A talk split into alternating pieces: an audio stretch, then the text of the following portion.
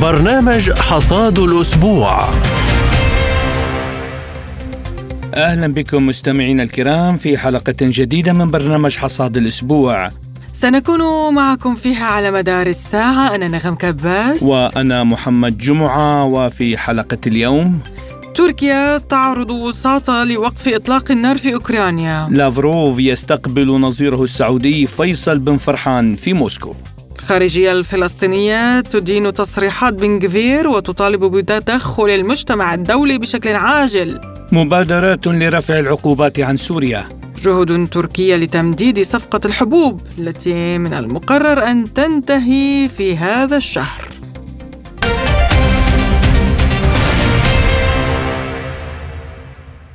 ونبدأ بالشأن الأوكراني حيث صرح مصدر دبلوماسي في أنقرة بأن تركيا عرضت التوسط لعقد اجتماع بين قادة روسيا وأوكرانيا ولكن لم يتم حتى الآن مناقشة الموعد والمكان. وقال المصدر لسبوتنيك نعلن باستمرار عن استعدادنا لتوفير منصة وكل ما هو ضروري لإجراء مفاوضات رفيعة المستوى بين قادة روسيا وأوكرانيا وهذا ما يؤكده باستمرار السيد الرئيس أردوغان خلال مفاوضاته مع الزعيمين لكن لا يوجد حديث عن تواريخ وأماكن محددة حتى الآن. لا توجد مثل هذه المعلومات في الوقت الحالي. وأضاف المصدر أن السيد الرئيس رجب طيب أردوغان يواصل وسيواصل جهوده الدبلوماسية لوقف إطلاق النار في أوكرانيا من أجل تجنب المزيد من الخسائر والدمار. السيد المحترم أردوغان هو الزعيم الوحيد الذي مع الحفاظ على الحياة يمكنه الحفاظ على الاتصال مع الجانبين الصراع على جدول أعمال السياسة الخارجية للسيد الرئيس. وللحديث عن هذا الموضوع ينضم إلينا عبر الهاتف من إسطنبول المحلل السياسي مهند حافظ أوغلو. أهلا بك أستاذ مهند في حصاد الأسبوع. أهلا وسهلا ومرحبا بكم وبالمستمعين. يعني أبدأ من هذه المبادرة التركيه اليوم وساطه لوقف إطلاق النار بين روسيا وأوكرانيا، هل تعتقد أنها قابلة للتطبيق؟ ما الجهود التي تبذلها تركيا اليوم؟ آه، بالفعل يعني تركيا تحاول أن توصل الطرفين إلى نقطة التقاء آه، دأبت منذ أن بدأت الحرب منذ عام ونيف وهي تريد أن يصل الطرفان إلى لقاء مباشر. ولكن المشكلة الحقيقية هو أن أوكرانيا ليست صاحبة قرار سيادي وبالتالي تأتمر بأمر العواصم الغربية. وهذه مشكلة يعني تاريخيا لا يمكن أن تكون أوكرانيا إلا دولة محايدة. لا يمكن أن تقبل لا السياسة التركية ولا السياسة الدولية أن تكون أوكرانيا جزء من الناتو أو أن يكون فيها قوات تابعة للناتو، هذا الأمر يستحيل وبالتالي محاولات الغرب بإقصاء روسيا وعزلها دوليا باءت بالفشل، الكثير من المواصلات والمشاورات واللقاءات من كل الدول ما بين آه، موسكو والعواصم آه، الأخرى. آخرها اليوم زيارة وزير الخارجية السعودي إلى موسكو. هذا دليل على أن روسيا لم تنكسر لم تعزل آه، دوليا كما أرادت الولايات المتحدة ومن ورائها هذه العواصم الغربية، المشكلة التي تقع فيها تلك العواصم هي أنها لا تدرك بأن روسيا لا يمكن أن تخسر مهما كانت الأحوال، ولو طالت الحرب إلى حرب وصارت حرب استنزاف آه، سنوات طويلة، لماذا؟ لأن الكيان الروسي بحد ذاته هو كيان أساسي في النظام الدولي. هذا هذه من ابجديات السياسة أن القطب الروسي هو أس من أسس النظام الدولي. تريد اليوم الديمقراطية الأمريكية الاداره الديمقراطية أن تكسر هذا الأس. وهذا لا يمكن. إن كان هدفها الفعلي هو أن آه، تلجم آه، نمو أو تحرر كل من ألمانيا وفرنسا بشكل خاص. عن آه، استقلاليتهما عنها ولكن هذا لا يعني أن نحاول إلغاء روسيا، لا يمكن أن تلغى روسيا وهذا ما تسعى إليه تركيا بالفعل بأن يكون هناك نقاط التقاء. ولكن إلى أي مدى آه، جدية أوكرانيا لأن تكون تجلس على طاولة المفاوضات، اليوم الوزير لافروف يقول لم نلمس جديه من أوكرانيا وبالتالي نحن أمام معضلة حقيقية. طيب آه، دكتور مهند يعني على خلفية هذه التطورات الإيجابية برأيك ما هي المزاجات السائدة الآن في المجتمع الأمريكي؟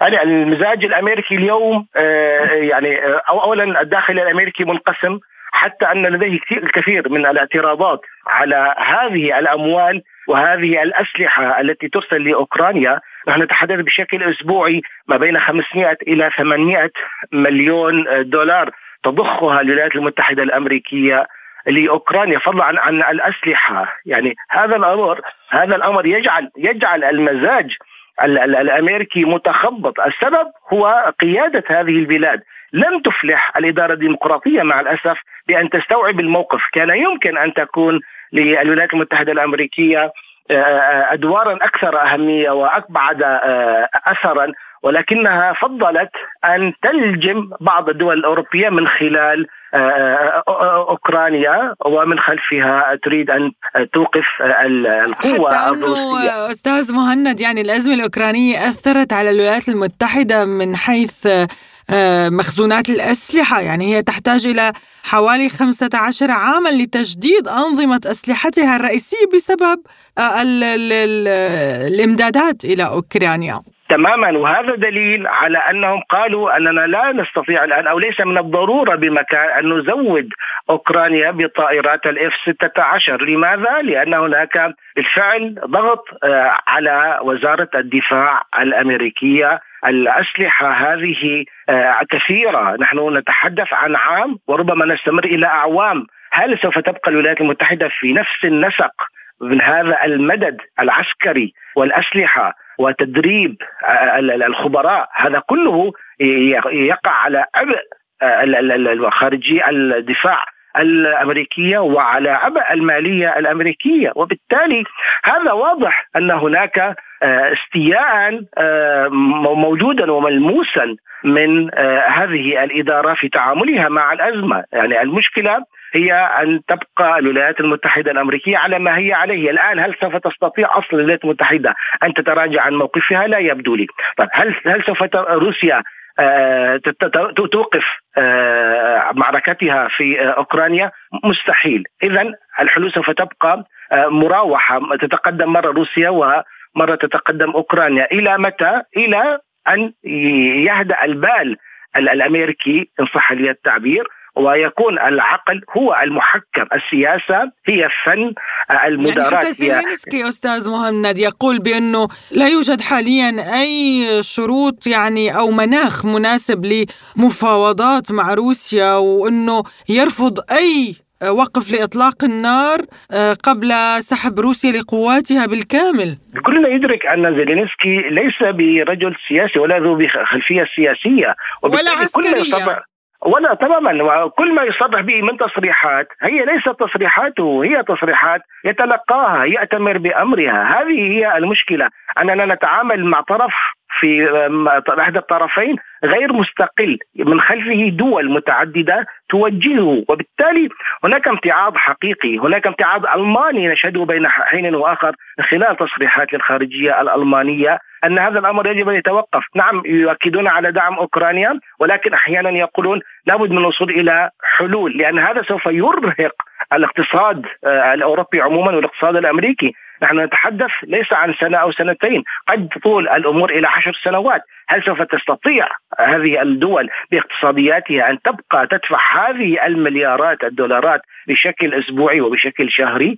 هناك آه، يعني ضغط اقتصادي و مشكله في السيولة العالمية. فما بالك في الاتحاد الأوروبي الذي يعاني حقيقة لكن المستفيد الوحيد من كل ما يجري هي الولايات المتحدة الأمريكية إلى حد ما ولكن إلى أي مدى سوف تبقى تستفيد مع ازدياد الغضب الداخلي وسوف يخرج شيئا فشيئا الكثير من التصريحات والكثير من السينيورات الامريكيه وحتى أنه ربما نشهد بعض المظاهرات في الولايات المتحدة الأمريكية وإن كانت سوف تكون رمزية لأنها لا تريد أن يبقى الأمر على ما هو عليه، هناك يجب أن يكون نحن تغييرات في الإدارة الأمريكية لحل هذه المشكلة ومشكلات كثيرة في الشرق الأوسط. طيب أستاذ مهند يعني وماذا عن تحول الولايات المتحدة لتركيزها من أوكرانيا إلى المحيطين الهندي والهادي؟ نحن طبعا نتحدث عن إطلاق العنان لصراع عسكري جديد. نعم نعم. محاولة هذه محاولة للفت الأنظار عن أوكرانيا ولكن هذا لا يفيد. هذه المناورات وهذه التحركات في هذين المحيطين هي رسالة بالمقام الأول إلى الداخل الأمريكي، الداخل الأمريكي يبدو واضح أن المزاج العام غير راضي، هذه تحركات لا يقصد فيها آه، المجتمع الدولي بشكل مباشر بل يقصد بها الداخل الأمريكي لأن هناك بالفعل استياء واضح وبالتالي صرف الأنظار عن أوكرانيا وتشتيت الانتباه الاعلامي بشكل خاص من آه، الملف الأوكراني إلى المحيطين هذا دليل على أنها محاولة للهروب إلى الأمام. قد تفلح الولايات المتحدة الأمريكية آه، مرحليا في لفت آه، هذه الأنظار. ولكن بعد مدة ماذا سوف يتم الأمر؟ يعني إذا ما كانت هناك تقدمات روسية ميدانية في أوكرانيا حكما سوف يكون الملف الأوكراني أيضا يأتي مباشرة إلى آه، الإعلام وإلى المواطن الأمريكي، سوف يرى هذه النتائج، هنا سوف يحاسب سوف تحاسب هذه الإدارة الديمقراطية بإدارة بايدن. نعم شكرا جزيلا لك المحلل السياسي مهند حافظ أوغلو على هذه المداخلة. شكرا لك. شكرا.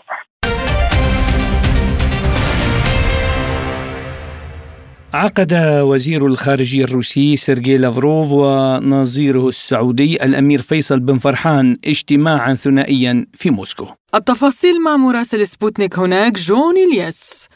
التقى وزير الخارجية الروسي سيرجي لافروف نظيره السعودي الأمير فيصل بن فرحان وناقش الطرفان عددا من الجوانب الإقليمية والعالمية. كما وتحد الوزير الروسي على دور المملكة العربية السعودية وما تقوم به في إيجاد حل وتسوية للوضع في أوكرانيا كما أشاد بدور الوزارات والإدارات الحكومية التي تقوم على العمل والتنسيق بين البلدين. من جهته أشار الوزير السعودي إلى ما تقوم به روسيا في موضوع القضية الفلسطينية وإيجاد حل بما يتفق مع قرارات الأمم المتحدة. واتفق الطرفان على على إرسال المساعدات الإنسانية إلى سوريا بعد كارثة الزلزال كما وتم بحث عدد من القضايا تهم شمال أفريقيا وقضية الحبوب.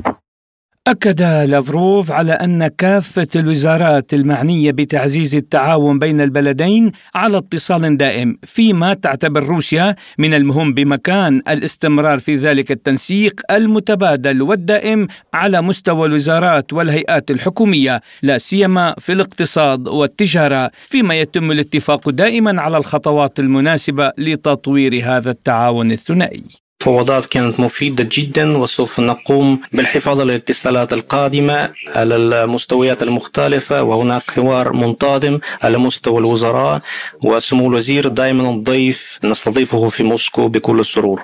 أننا نرحب باهتمام أصدقائنا السعوديين للمساعدة في تسوية للودع في أوكرانيا وتوسع تسوية العودة في سياق الطلبات المشروع الروسية التي لا استلمنا الرد عليها خلال السنوات الطويلة. بعد الانقلاب غير الشرعي في أوكرانيا وبشكل خاص ذكرتم الموضوع الإنساني تبادل الأسرى وتمت عدة التبادلات بأسرى يعني هو واحد منها تمت قبل أمس وألاحظ أن تم الوصول إلى هذه الاتفاقيات بوساطة السعودية وبعد الدول العربية أخرى. ونحن ممنونين جدا. واحدة من المهم يعني نستمر الجهود في هذا السياق. ومبادرة السعودية وموقف السعودي من الأزمة الأوكرانية ليس محدود آه، بموضوع تبادل الأسرى. وهناك كثير من العوامل الأخرى يجري النقاش فيها حاليا وأن السعودية مهتمة في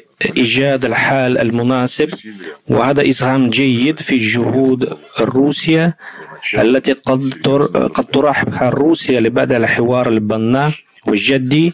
ولكن للأسف الآن لا نرى من جوارنا أوكرانيين أي رغبة في آه، بدء حوار جدي.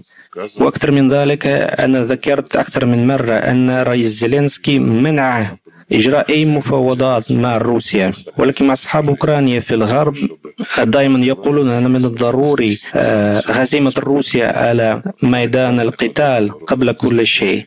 من جانبه أكد وزير الخارجية السعودي فيصل بن فرحان أنه دائما هناك تجديد في العلاقات التي تجمع بين البلدين الصديقين أي روسيا والسعودية. أجرينا محادثات بناءة لتعزيز التعاون الثنائي بين البلدين وتبادل وجهات النظر حيال القضايا ذات الاهتمام المشترك. يأتي لقاءنا اليوم تاكيدا على أهمية العلاقة بين المملكة وروسيا واستكمالا لنهج التشاور والتنسيق والتعاون فيما بيننا. حيث شهدت العلاقة بين بلدينا تطورات إيجابية كبيرة خلال السنوات الماضية. وتتطلع المملكة لتعزيزها في كافة المجالات بما يخدم مصالح البلدين. وقد ناقشت مع معاليه الأزمة الروسية الأوكرانية وأكدت على موقف المملكة الداعم لكافة المساعي الإقليمية والدولية لإيجاد حل سياسي للأزمة. ولكل ما من شأنه تخفيف التوتر وتخفيف المعاناة التي طالت الجميع بسبب تداعيات هذه الأزمة خاصة الدول النامية والأقل نموا. كما أكدت لمعاليه استعداد المملكة لبذل كافة الجهود للوساطة بين الأطراف. كما بحثنا عدة من الموضوعات والقضايا الإقليمية والدولية ذات الاهتمام المشترك وأكدنا على أهمية الحفاظ على حوار منتظم ورفع مستوى التنسيق بين بلدينا في سبيل تعزيز الأمن والاستقرار. وأود أن هنا أثني على موقف آه، روسيا فيما يتعلق آه، بفلسطين ودعمهم المستمر لمبادرة السلام العربية ولقرارات آه، الشرعية الدولية وأود أن أؤكد أن الأوضاع آه، في فلسطين مقلقة للغاية ونشاهد تصعيدا مستمر من الجانب الإسرائيلي يحتم علينا آه، البحث عن آه، سبيل لإعادة مسائر الحوار من أجل تحقيق السلام.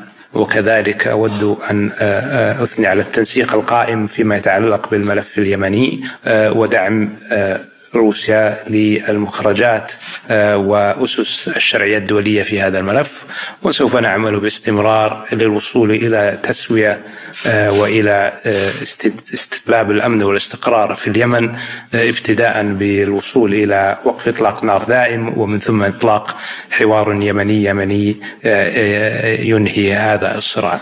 كما أكدت لمعالي أهمية التنسيق الوثيق بين المملكة وروسيا في أسواق الطاقة والتزام المملكة الثابت باتفاق أوبك بلس والعمل على ضمان استقرار أسواق الطاقة العالمية بما يخدم مصلحة المنتجين والمستهلكين على حد السواء كما جددت حرص المملكة على تعزيز علاقاتها مع روسيا الاتحادية وتوثيقها في كافة المجالات بما يحقق المصالح المشتركة البلدين. وختاما أجدد شكري لمعالي وزير الخارجية ونتطلع لمزيد من التعاون بين البلدين. شكرا. كان هذا جزءا من المؤتمر الصحفي الذي جرى بين وزير الخارجية الروسي سيرجي لافروف ونظيره السعودي فيصل بن فرحان. وإلى سوريا حيث شهدت مرحلة ما بعد الزلزال تعاطفا من عدة دول ومنظمات مع الشعب السوري والحالة المزرية التي وصل إليها مطالبة برفع العقوبات وإلغاء قانون قيصر. وستغادر سفينة تحمل ممثلين عن 30 دولة من الساحل اليوناني التي ستتوجه إلى ميناء اللاذقية وهذا العمل يرمز إلى كسر الحصار ضد سوريا. وللحديث عن هذا الموضوع ينضم إلينا عبر الهاتف المحلل السياسي غسان يوسف. أهلا بك أستاذ غسان في حصاد الأسبوع. ودعني أبدأ من هذه الخطوة. سفينة تحمل ممثلين عن ثلاثين دولة تتجه إلى اللاذقية. آه، هل تعتقد أن هذا العمل سيؤدي إلى رفع العقوبات؟ وكيف ستكون ردة فعل واشنطن. تحياتي لك نغم وللسادة المستمعين يعني تعرفين بأن يعني الحصار على سوريا يعني طال انتظاره كما يقول طال كسر هذا الحصار. يعني ربما آه، بعد الكارثة الإنسانية التي حلت في سوريا يعني الزلزال بدأت الدول ولو بشكل خجول آه، يعني وأتكلم هنا عن الدول الغربية تقوم بكسر هذا الحصار وترسل الطائرات. يعني لاحظت في البداية كان هناك إرسال طائرات إلى بيروت ومن ثم بدأت ترسل الطائرات إلى دمشق واللاذقيه وحلب اليوم إذا آه، يعني قامت هذه المبادرة بأن يكون هناك ممثلين آه، يعني ل 30 دولة أوروبية أو غير أوروبية ويعني ركوب باخرة آه، أو سفينه إلى شاطئ اللاذقية. أعتقد بأن هذا هو آه، يعني عمل رمزي لكسر الحصار على آه، سوريا. وهذا أقل يعني ما يمكن أن تقوم به المنظمات الأهلية أو يعني منظمات المجتمع المدني في العالم. وتعرفين بأن هناك قرار أمريكي بفرض الحصار على سوريا وليس فقط يعني فرض الحصار وإنما فرض عقوبات على الدولة السورية. وهذا تمثل بقانون قيصر. حتى الرفع الذي قالوا بأنهم رفعوا العقوبات عن سوريا لم يكن مجديا. ولاحظنا كيف أن الولايات المتحدة تقاعست يعني في إرسال المساعدات الإنسانية سواء للمناطق التي تسيطر عليها الدولة أو المناطق التي خارجه التي هي خارج عن سيطرة الدولة. ولذلك يعني دائما أمريكا أو الولايات المتحدة تتأخر يعني في إرسال المساعدات الإنسانية للدول التي لا تروق لسياستها وهذا هو حال سوريا. ولاحظي كيف يعني وجدنا تصاعد يعني في النبره الأمريكية ضد سوريا على الرغم يعني أن سوريا مكلومة ومجروحة وهناك ضحايا وعالقين وتحت الأنقاض. وقام يعني رئيس هي رئيس هيئة أركان الجيش الأمريكي بزيارة إلى يعني شمال شرق سوريا دون أي تنسيق مع الدولة السورية. وهذا في محاولة من الولايات المتحدة لتكريس الانفصال أو الانقسام أو التجزيء آه، لأراضي الدولة السورية وأيضا للقول للدولة السورية بأن يعني آه، أن الولايات المتحدة باقية وتعرفين بأن يعني حتى الكونغرس الأمريكي فشل في تمرير آه، يعني قرار آه، بخروج القوات الأمريكية آه، من سوريا. لذلك اليوم أعتقد بأن هذه الخطوة هي خطوة جيدة خطوة مباركة أتمنى أن تتبعها يعني الكثير من الخطوات وسمعنا بأن الطيران اليوناني بدأ رحلاته إلى سوريا وهذا أيضا شيء جيد باعتبار أن اليونان هي عضو آه، في الاتحاد الأوروبي. آه، طبعا يعني لابد أن يكون هناك يعني أصوات كثيرة تتحدى واشنطن وتعصي يعني العصا الأمريكية وتقوم بكسر الحصار على سوريا آه، ولكن يعني هل سيكون هناك في الأيام القادمة مثلا كسر جدي من قبل دول معينة للحصار على سوريا هل سيكون هناك أيضا يعني مثلا أن تدعى سوريا إلى حضور القمة العربية؟ ويعني كما يقول كما يقال بأن أهل البيت يعني أولى إذا فعلا اجتمعت الدول العربية وسمعنا تصريحات يعني من طيب أستاذ غسان يعني ماذا عن عودة سوريا إلى الجامعة العربية ولا سيما أن وزير الخارجية السعودي الذي هو اليوم في موسكو آه، شدد على ضرورة التواصل مع سوريا لإعادتها إلى الجامعة العربية، مع العلم اليوم أيضا وزير الخارجية الإيراني في سوريا. آه، وزير الخارجية وزير الخارجية السعودي آه، فيصل بن فرحان يعني آه، قدمت بلاده مساعدات إنسانية لسوريا بعد كارثة الزلزال. وهذا يؤكد بأن السعودية يعني لم تنحو منح عدائي تجاه سوريا بعد الكارثة الإنسانية كما فعلت بعض الدول العربية. أيضا تصريحاته عن ضرورة الحوار مع سوريا وعودة سوريا إلى جامعه الدول العربية هو شيء إيجابي، طبعا هو لم يحدد الوقت هذا صحيح، ربما يعني هناك آه، اتصالات سورية سعودية آه، قد تستغرق بعض الوقت ولذلك يعني لم يريد وزير الخارجية السعودي أن يضع آه، يعني مهلة محددة لنضوج هذه الاتصالات. ولكن يعني ما سمعناه يبشر بالخير. وأيضا يبين أو يظهر بأن هناك تغير في موقف المملكة العربية السعودية. المحلل السياسي غسان يوسف كنت معنا عبر الهاتف من دمشق، شكرا جزيلا لك على هذه المداخلة. نعم يعني هذا الشعب آه، المظلوم. لا أستطيع أن أقول إلا أنه مظلوما جريحا. صبر اثنتي عشر عاما. أنا أعتقد أنه سيصبر حتى النهاية وسينتصر. أنا الإنسان أنتصر وللتاريخ أحتكم.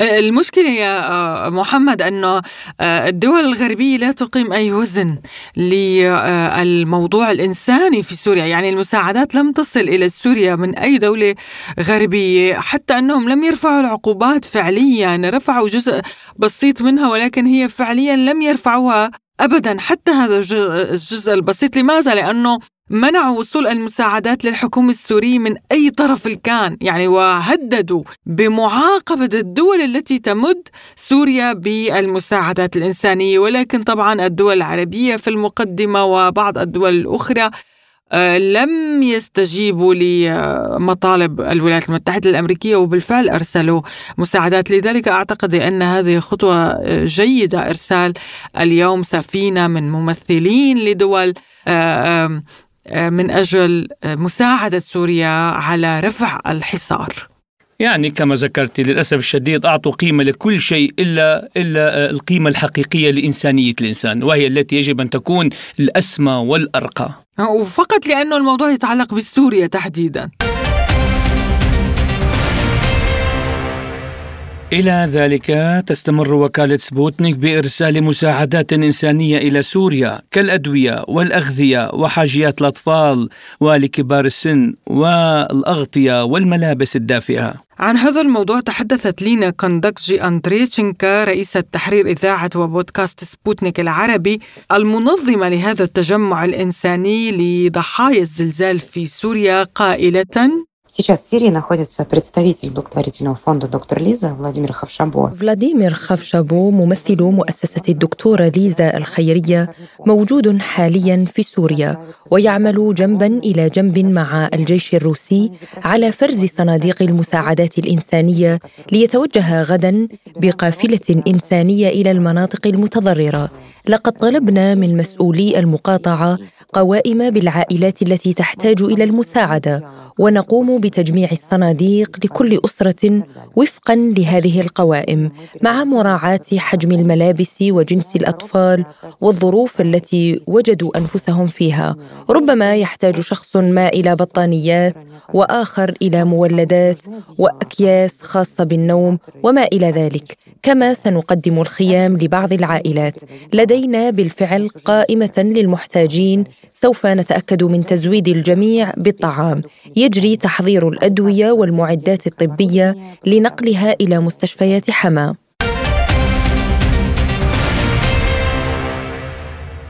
وإلى فلسطين حيث تزايدت هجمات المستوطنين على الفلسطينيين بالضفة الغربية بما في ذلك القدس. ووسط اتهامات للحكومة الإسرائيلية بقيادة بنيامين نتنياهو بالتغاضي بل وأحيانا التشجيع على تلك الممارسات. كما أعدمت قوات إسرائيلية خاصة باسم مستعربون أعدمت ثلاثة شبان بعدما أطلقت النار عليهم داخل مركبتهم في جنوب جنين. وقال شهود عيان إن قوات كبيرة من جيش الاحتلال اقتحمت البلدة ونشرت القناصه على أسطح المنازل. فيما حذرت وزارة الخارجية الفلسطينية من مخاطر دعوات منظمات يهودية متطرفة إلى تنفيذ اقتحامات واسعة النطاق للمسجد الأقصى.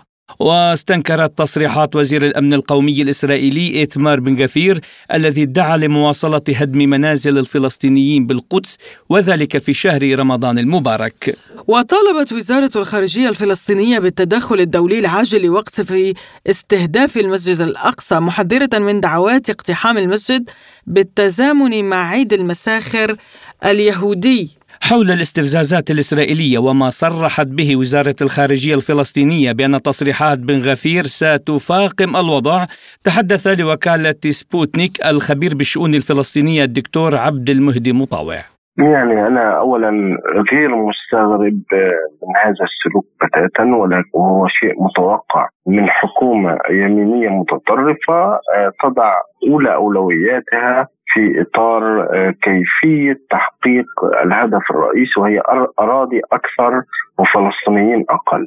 لتحقيق هذا الهدف آه، تتبع عده استراتيجيات جزء منها الإجراءات الحكومية في التعامل مع الفلسطينيين وسن قوانين آه، تضيق على الفلسطينيين والجزء الثاني هو استغلال المستوطنين بشكل أو بآخر من أجل أيضا تحقيق الأهداف في إطار تبادل في إطار تبادل الادوار للقيام بهذا الشيء. الأسبوع الماضي كلنا تابعنا ما حدث في حوارة والتصريحات التي سبقت الحدث والتصريحات التي آه، تلت الحدث من الواضح أن بن جافير لديهم مخطط يريدان انجازه في أسرع وقت ممكن وجزء من المخطط آه، موضوع القدس. في شيء مستغرب منذ أكثر من شهر ونصف تقريبا والصحافة الإسرائيلية والمسؤولين الإسرائيليين يحذرون مما سيحدث في شهر رمضان. يعني شيء غير مط... يعني غريب هذا التوقع الذي لا أساس له إذا لم تقم بأي فعل. يستدعي رد فعل فلسطيني أو حدوث اشتباك بشكل ما، بالتالي أنا بعتقد إنه هذا مخطط. حتى هذه التصريحات جزء من التخطيط. استفزاز الفلسطينيين آه، هدم المنازل يعني حتى ما خرجت به آه، تفاهمات العقبة. لم تستطع هذه الحكومة الالتزام بها لساعه واحدة لأنها آه، لأن هذه الالتزامات هي عكس تماما برنامج هذه الحكومة بالتالي إذا التزمت بها سيتفكك الائتلاف وعن إمكانية تفادي التصعيد خلال شهر رمضان المبارك قال مطاوع أعتقد إنه ليست مثل هذه الطريقة ولكن الشيء المؤكد أن هذه الحكومة ستهرب للأمام. لديها أزمة داخلية كبيرة جدا. لم تسبق ان حدثت في إسرائيل منذ تأسيسها حتى اليوم. وهذه الأزمة آه، أزمة عميقة بين المؤسسات والشعب وبين آه، اليمين الإسرائيلي. كمل ولا بالتالي إذا تضايق أو حدث لهذه الحكومة إذا حصار في في هذه المعركة مع معارض سياسه الحكومة ستحاول الهروب للأمام وجزء من الهروب للأمام هو عملية تصعيد واسعة مع الفلسطينيين تستجلب رد فعل بحيث آه، تحاول آه، أن تبعد الأنظار عن الحديث لفترة عن الحديث عن هذه القوانين لفترة كبيرة وتضطر إلى إيقاف المظاهرات التي تحدث آه، كل أسبوع وهذا أمر متوقع آه، اما عبر التصعيد مع الفلسطينيين.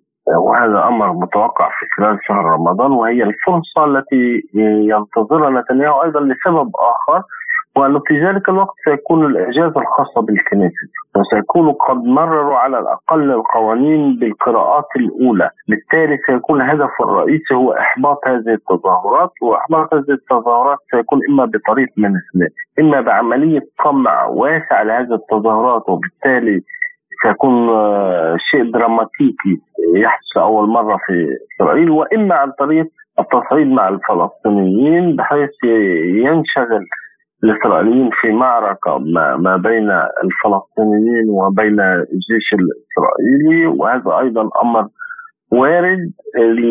السبب الثالث آه الذي يرجح هذه الفرضية هو عملية الاحتجاجات الواسعة التي آه وصلت إلى أفرع في الجيش الإسرائيلي. منها آخر آخر آه يعني فرع هو الصرب الصرب 59 الخاص بطائرات إف 15 للطيارين الاحتياط حتى زيارة نتنياهو لإيطاليا المقررة اضطرت شركة العال إلى تغيير نوعية الطائرة بسبب عدم وجود طواقم تخدم الرحلة بالطائرة المعتادة التي الأحدث اللي هي 727 فلذلك أنا باعتقادي إنه نعم وارد أن يحدث ذلك في في فرصة ليست بعيدة. وقد نتفاجأ بحجم التغييرات التي تحدث الفترة القادمة. وعما إذا كان المجتمع الدولي سيساعد في حل هذه الأزمة؟ قال مطاوع. يعني آه، اولا آه، من الطبيعي أن وزارة الخارجية تصدر مثل هذا البيان وأن تناشد المجتمع الدولي باتخاذ آه، إجراءات، لكن المنطق يقول إنه المجتمع الدولي غير عادل يكيل بمكيالين آه، بيستخدم القانون الدولي فقط من أجل آه، تحقيق مآربه ومصالحه وهذا ما رأيناه بشكل واضح وجلي آه، في فيما يتعلق بالأزمة أو العملية العسكرية التي تقوم بها روسيا في في أوكرانيا. إذا قارنا مفاهيم تطبيق مفاهيم على هذه الأزمة وعلى القضية الفلسطينية بالتأكيد. يكون واضح جدا هذا التعامل والكيل بالكلام لذلك آه، يعني لا أعول كثيرا ولكن من المهم بالنسبة لنا كفلسطينيين أن يكون هذا الأمر واضح أمام أن ينكشف هذا الأمر أمام العالم. يعني يجب أن يكون هناك تغييرا في المنظومة العالمية.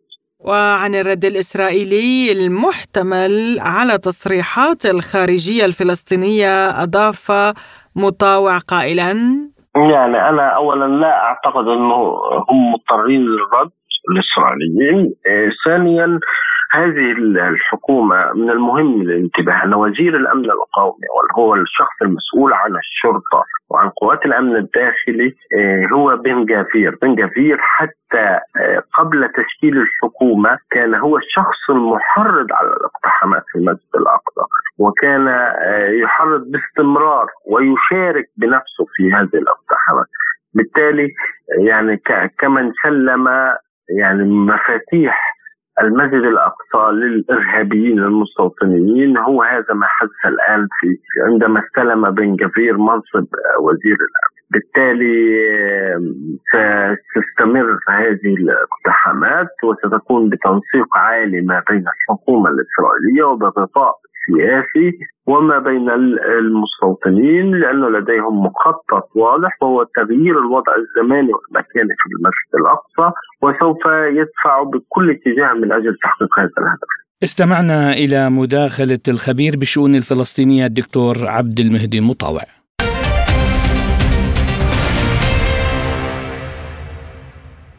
وإلى ملفنا التالي للحديث عن الزيارات المكثفة التي يجريها وزير الدفاع الأمريكي لويد أوستن في المنطقة العربية من الأردن لمصر والعراق وإسرائيل وأيضا زيارة رئيس هيئة الأركان السرية للقاعدة الأمريكية غير الشرعية في سوريا. قال أوستن إن هدف زيارته لبغداد هي إعادة التأكيد على الشراكة الاستراتيجية بين الولايات المتحدة والعراق لأن أمريكا تتحرك نحو عراق أكثر أمنا واستقرارا وسيادة. طبعا على حد قوله. لكن المراقبين رأوا أن الهدف من الزيارة التأكد من جهوزية القوات الأمريكية في تلك الدول لتوجيه ضربة عسكرية لإيران.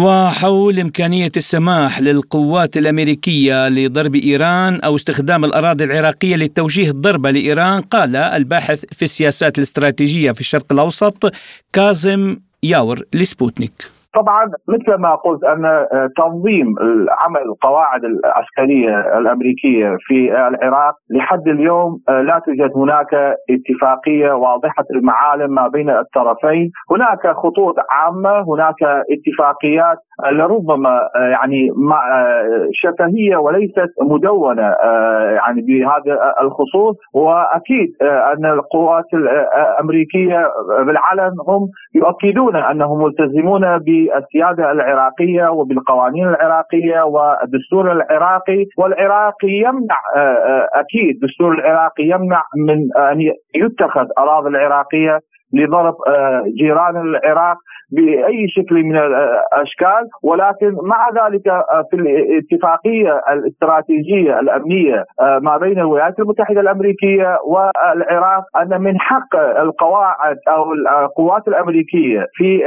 العراق إذا استهدفت أو تضررت مصالحها الأمنية بالرد على هذه المصادر. فإذا هناك مجال للاجتهاد وهناك يعني سوابق في بلدان أخرى الولايات المتحدة الأمريكية ممكن أن تتخذ هكذا تبريرات من أجل شن هكذا هجوم إلى إيران أو غير إيران. ورأينا أن أمريكا لديها سوابق في أراضي العراقية عندما استهدف جنرال قاسم سليماني وكذلك ابو أبي مهدي مهندس في في بغداد. آه، إذا آه، السيادة آه، العراقية والقوانين العراقية المرعية هناك يعني فسحة من المجال للاجتهاد فيها مع الولايات المتحدة الأمريكية. وطبيعه هذه الزيارة كما ذكرت أنها جاءت بشكل يعني أمني جاءت بشكل أمني. وزير الدفاع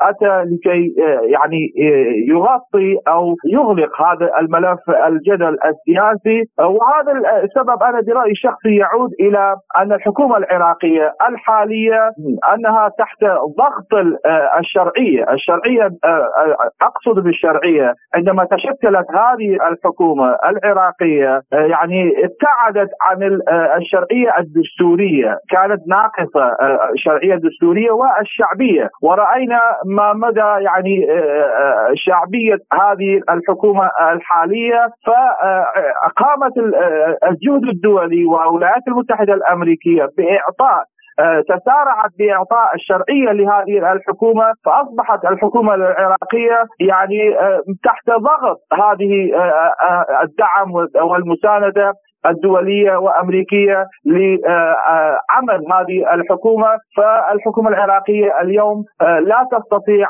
أن يعني تفعل أو تتخذ إجراءات من شأنها أن يكون ندا مع الولايات المتحدة الأمريكية في المنطقة. وإن كانت هناك يعني بعض التصريحات وبيانات من الحكومة والجهات المسؤولة بأن العراق هي محايدة في المنطقة ولا تسمح باستخدام أراضيها لشن هجمات إلى أي دولة أخرى. ولكن فعليا وعمليا هذا الشيء تنقصها ما ذكرت سابقا. بدوره قال الأكاديمي والمحلل السياسي الإيراني الدكتور محمد حسين خليق لسبوتنيك إنه من غير المستبعد أن يكون هدف هذه الزيارة الأمريكية استهداف إيران. في الحقيقة هذه قراءة موجودة، أنا لا أخالف هذه القراءة ولا أستبعد أن تكون وراء القراءة السياسية محاولة أمريكية لإشاعة وهم مواجهة عسكرية مباشرة. أنا بتقديري القراءة الأخرى هي الأدق أن هناك الآن أزمة حقيقية تعاني منها الولايات المتحدة الأمريكية في المنطقة لأسباب مختلفة. الآن لا نستطيع أن نتحدث عن الأسباب بشكل عام ما يحصل بين روسيا وأوكرانيا ضلع من هذه الأضلاع، المشكلة الداخلية الإسرائيلية ضلع آخر، الكثير من الملفات في هذه المنطقة كلها جعلت الولايات المتحدة الأمريكية في مأزق حقيقي وواضح. كما أن هناك خطرا يهدد خطر وجودي يهدد العدو الإسرائيلي وهذه القراءة ليست قراءتي هذا أنا اتحدث الآن من الداخل الإسرائيلي. كل التقارير تكشف عن ذلك. أنا بتقديري هذه محاولة أمريكية لتوجيه البوصلة إلى خارج نقاط ضعفها. يعني الآن الكل يدرك حتى الأمريكي المؤسسات الأمريكية مراكز الدراسات كلهم بدأوا يفقدون الثقة بالسياسة الأمريكية. الأمريكية على أقل التقدير في هذه المرحلة تحدث عن عهد بايدن. وبالتالي هناك أيضا تصاعد قوى الخصوم للولايات المتحدة الأمريكية والمشاريع الأمريكية في المنطقة. عندما نقرأ اقتصاديا نرى أن هناك تصاعدا روسيا وصينيا في هذه المنطقة اقتصاديا. كل التقارير تشير إلى ذلك. كذلك أيضا هناك محاولة إيرانية من للخروج من هذه العقوبات الأمريكية الاقتصادية الصارمة على إيران ومعالجة كل الأزمة الاقتصادية الداخلية. كذلك سوريا بدأت تتماشى مع هذا الواقع الجديد الشديد طبعا على سوريا خصوصا بعد الأزمة السورية بعد الزلزال الأخير. وبالتالي الولايات المتحدة الأمريكية هي تريد أن تعرف هي أين. هذه التهديدات الإسرائيلية بتقديري تربك العدو الأمريكي أو الولايات المتحدة الأمريكية لأن هذه التهديدات ليس لها صدى إسرائيلي داخليا. فكيف بأن يكون هناك رؤية جدية بالنسبة للجمهورية الإسلامية الإيرانية؟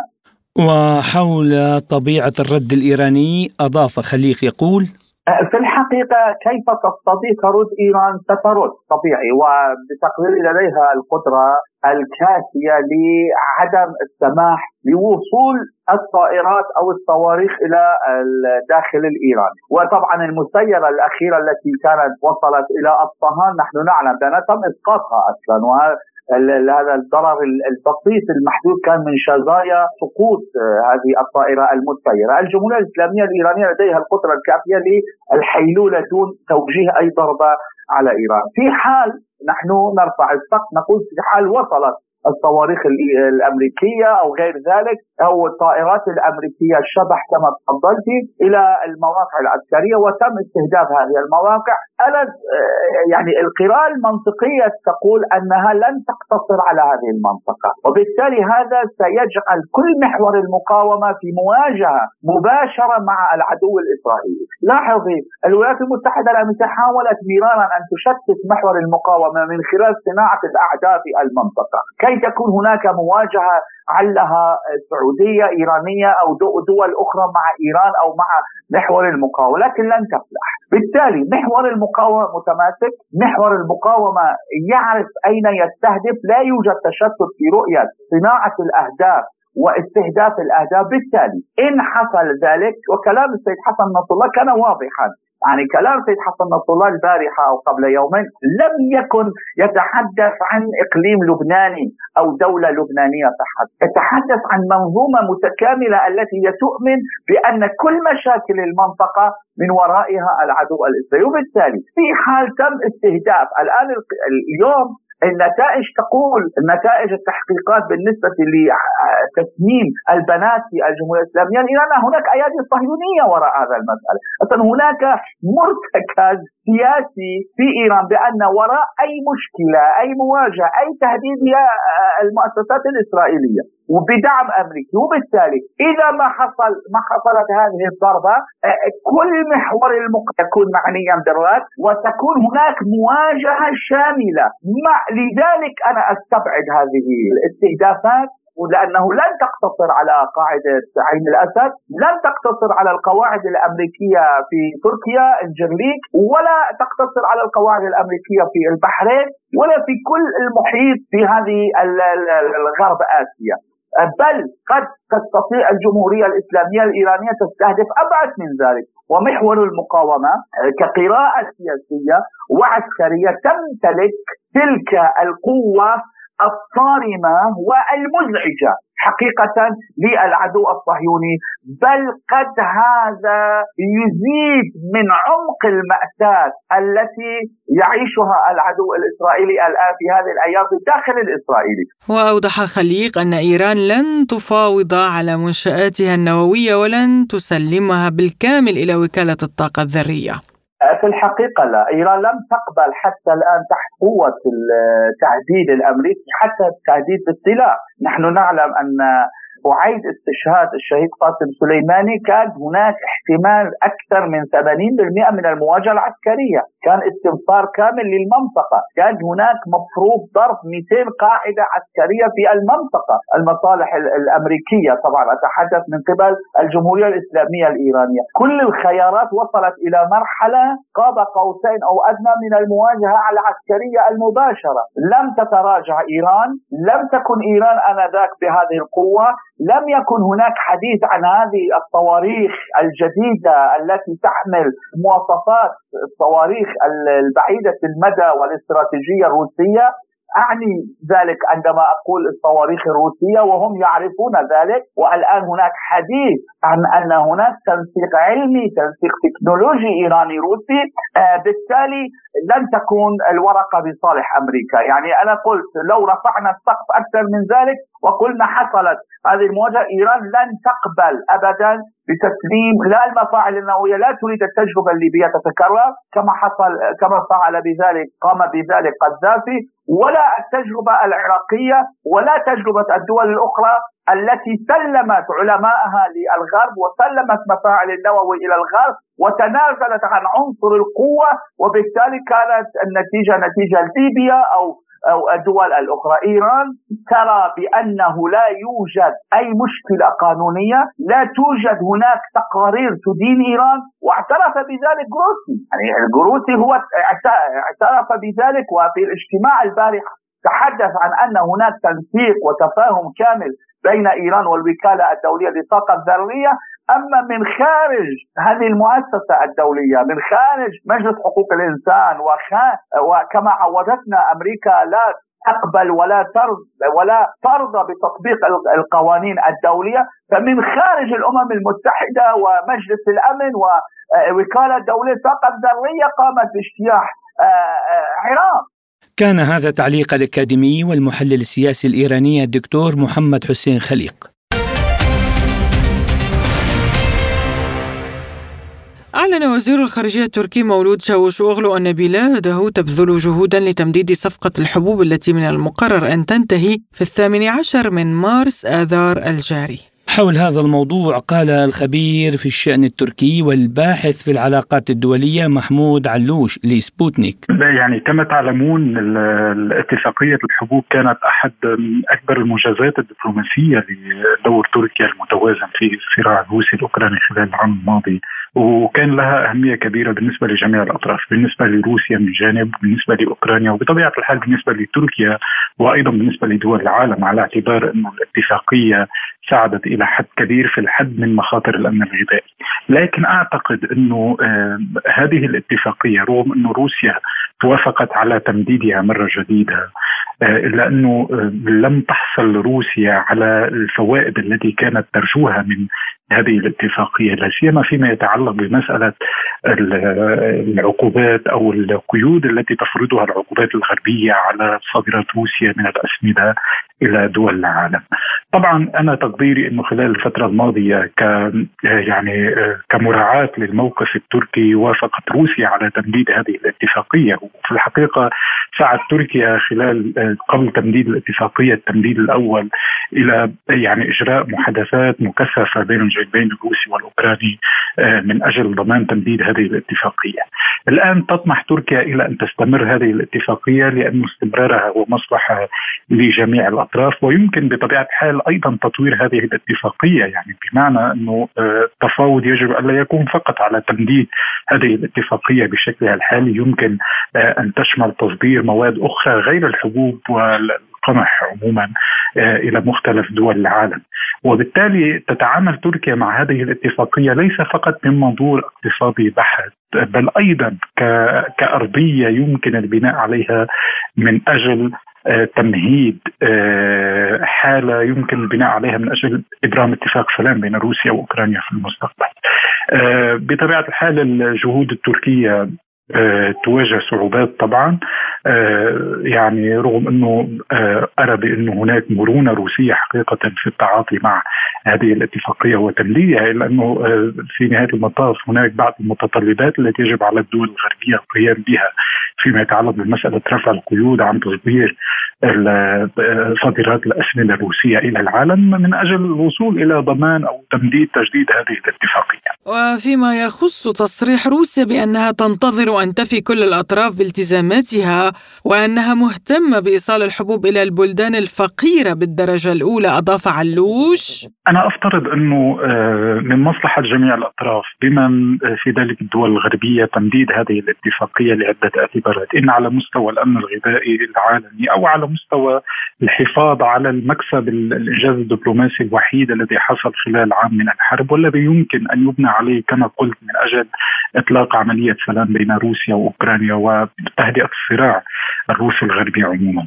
لذلك إذا ما توفرت الإرادة السياسية لدى الدول الغربية من أجل الحفاظ على هذه الاتفاقية فيمكن بتقديري أن تتخذ بعض الخطوات من أجل تلبية مطالب روسيا المطالب الموضوعية التي قدمتها روسيا فيما يتعلق بهذه الاتفاقية. بتقديري يعني ستكون أو الدول الغربية ستكون لديها أولوية في الوقت الراهن إلى ضمان استمرار هذه الاتفاقية وأعتقد أنه يعني ربما نشهد بعض يعني التراجع في العقوبات الغربية بشكل جزئي طبعا فيما يتعلق بمسألة تصدير الأسمدة الروسية إلى العالم من أجل تلبية مطالب روسيا في جانب وضمان أن توافق موسكو على تجديد هذه الاتفاقية. من المهم جدا النظر إلى هذه الاتفاقية كمصلحة لجميع الأطراف. أيضا ليس فقط كما قلت على المستوى الاقتصادي أيضا على المستوى العسكري لأنه نرى بأن هذه الاتفاقية حقيقة ساعدت إلى حد كبير في تقييد النشاط العسكري في منطقة البحر الأسود وأعتقد انه جميع الأطراف لديها مصلحة في الحفاظ على التهدئة أو ما يشبه التهدئة العسكرية في هذه المنطقة.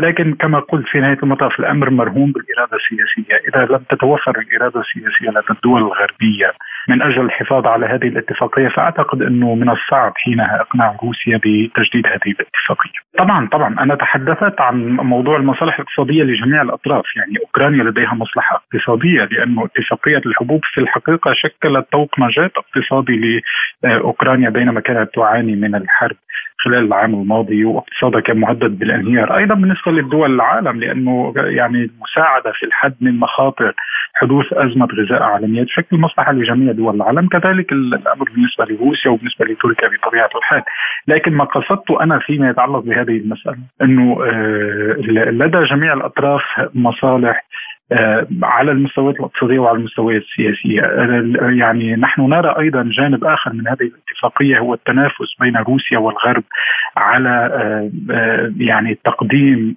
أنفسهما كطرف يساعد الدول الفقيرة من أجل مواجهة أزمة الغذاء العالمية. فيما قالت المتحدثة باسم وزارة الخارجية الروسية ماريا زخارفا إن بلادها مستعدة للوفاء بالالتزامات الخاصة بها في مبادرة البحر الأسود وذلك لنقل الحبوب في حالة التزام باقي الأطراف بتعهداتهم عبر هذه الاتفاقية. ولفتت زخارفة إلى أن موسكو أوفت بالتزاماتها وستفي بها في جميع الاتفاقات. بهذا الخصوص قال الخبير الاقتصادي نيكولاي كولباكا لسبوتنيك.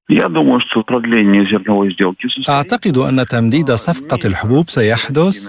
لا أعتقد أن روسيا ستبدأ في ابتزاز دول أخرى بعد تجزئتها لأن هذا ليس في مصلحتها إلى حد كبير. تهتم جميع البلدان من نواحي كثيرة. بالبيع العادي للحبوب لأن الأمر يتعلق في نفس الوقت بمسألة إمداد الدول الفقيرة ومسألة الأرباح. روسيا مهتمة جدا بهذا الأمر لأنها طريقة جيدة بما يكفي لجذب الموارد خاصة وأن سوق الحبوب لا يخضع للعقوبات.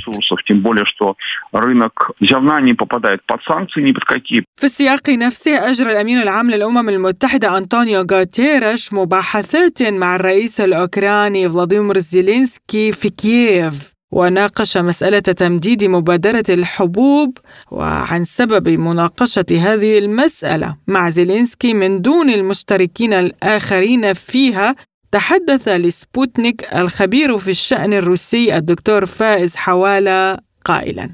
طبعا بكل تأكيد أنا أعتقد هنا بأن هذه الزيارة هي عبارة عن زيارة مبعوث الولايات المتحدة الأمريكية.